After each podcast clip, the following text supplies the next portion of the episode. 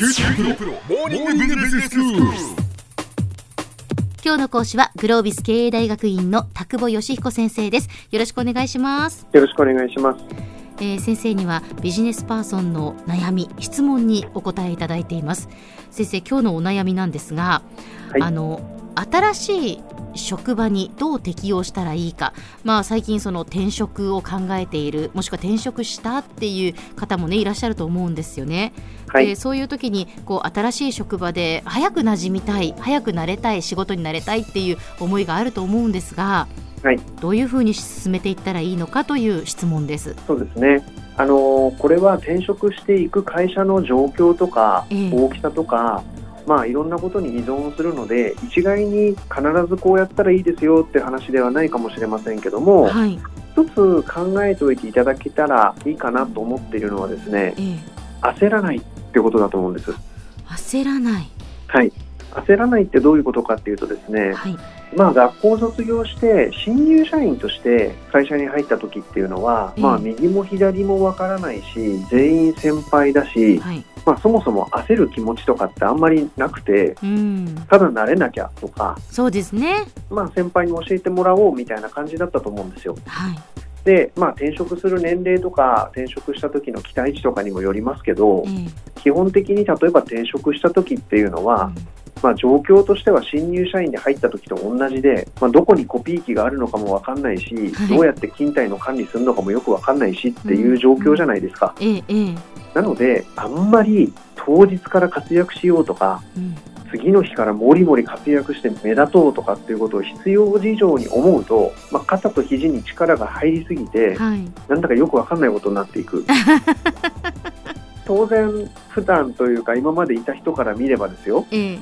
なんか新しく入ってきたやつがいきなり来て、なんだかよくわかんないこと言いやがってみたいなことになって、なりがちだったりするわけですよね。はい、はい、なので、私のおすすめは、うん、しばらくはい。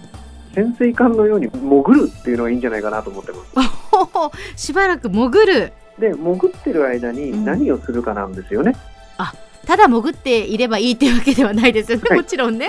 はい、そうです。はい、で例えばですけども、その職場で誰がキーパーソンなのか、誰がずっとその職場にいて、情報を握っているのかとか、はい、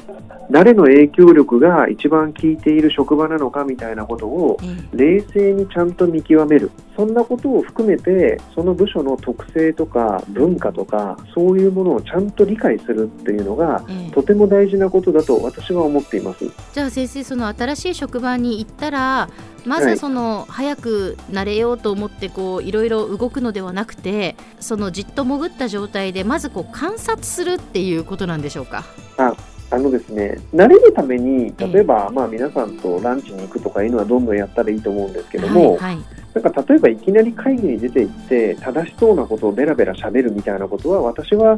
少なくても2、3週間から1ヶ月ぐらいはやめた方がいいんじゃないかなと思ってます。うんそうです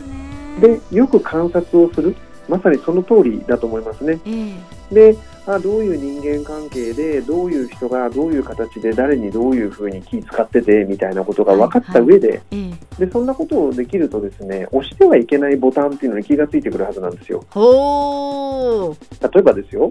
なんか僕が期待を受けて、こういうポジションでこういう形で入ったからって言って、翌日の会議から、なんかもりもり正しいことを正しく言わなければって、肩と肘に力を入れて、うんで、あんまりなんかかっこいいプレゼントとかしない文化の会社にいきなりなんかかっこいいプレゼントとか持ってった瞬間に、あって思われるかもしれないですよね。そうですね。はい。そこはやっぱりこう今までいた社員たちが引いてしまうっていうところはあるでしょうね。あるかもしれないですよね。想像でだからそういうことをね、ちゃんと見極めるためのうん何週間かっていうのは、ええ僕は必ず必要だと思ってるんです。うんうん。だから潜水艦のようにちゃんと潜って、でもちゃんと観察をし、うんそして自分がこれから働く職場に対する理解をしていく。えええでこれは転職もそうですけども、えはい例えば移動ってことでも同じだと思うんです。ほうほうほう同じ会社とはいえですよ。ええ例えばフロアが違えば、はいもしくは、えー物理的に場所が違えば、うんそれぞれ別の文化がそこにあるはずなんですよね。はいで特になんかこう抜擢人事みたいなことをされた時はですね、ええ。まあどんぐらいの実力の人なのかみたいなことをみんなが注目して見てたりとかするわけではいはい、そうすると逆になんかこう肩と肘に力が入りすぎて、ええ。なんかこう勢い余りすぎるみたいなことっていうのもきっとあるんだと思うんですよ。そうですね、なんかその辺はなんかぜひ気をつけていかないと、うんなんか逆に変なことになっていってしまう可能性っていうのが十分にあるかななんて個人的には思っています。なので、まあ、私が勤務しているグロービスでも、ええまあ、ビジネススクール通学中もしくは卒業した後にですね多くの人が転職とかもするんですけども、ええええまあ、必ず今しているようなアドバイスをするようにしています。そうなんですね。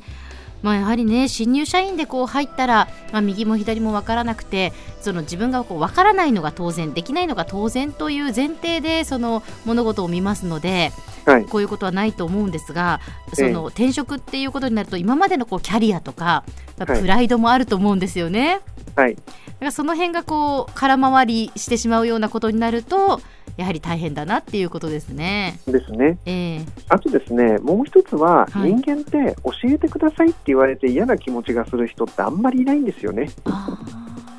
だから、どういうポジションで入ろうが何をしようがー、ええまあやっぱり一番最初は教えてくださいっていうスタンスで入った方がいろんな意味で無難だと思いますね。そうですね。はいまさに潜水艦として潜ってる間に、うんまあ状況をちゃんと理解しましょうと。まあそんなことを覚えておいていただけたらなと思います。では先生今日のまとめをお願いします。はい。えー仕事の場所が、まあ、移動もしくは転職で変わったときに、まあ、初日からあんまり焦らないってことが重要かなと思います。その意味は、やはり文化とか、誰がキーパーソンなのかとか、どういうものの言い方をすることが、この会社のしきたりなのかとか、まあ、そんなことをちゃんと理解しないままに、いきなり正論を持ち込んでも、なかなかそこにいる従業員の方は受け止めてくれないという当たり前の人間の特性を考えれば、まあ、そんな話になりますよねと。でも、なんか肩と肘に力が入ってしまって、優秀な方であればあるほど、まあ、いきなり Day1 から頑張るぞってなってしまいがちなので、まあ、ぜひそんなことを頭の片隅に置いておいていただければと思います。今日の講師はグロービス経営大学院の田久保義彦先生でした。どうもありがとうございました。ありがとうございます。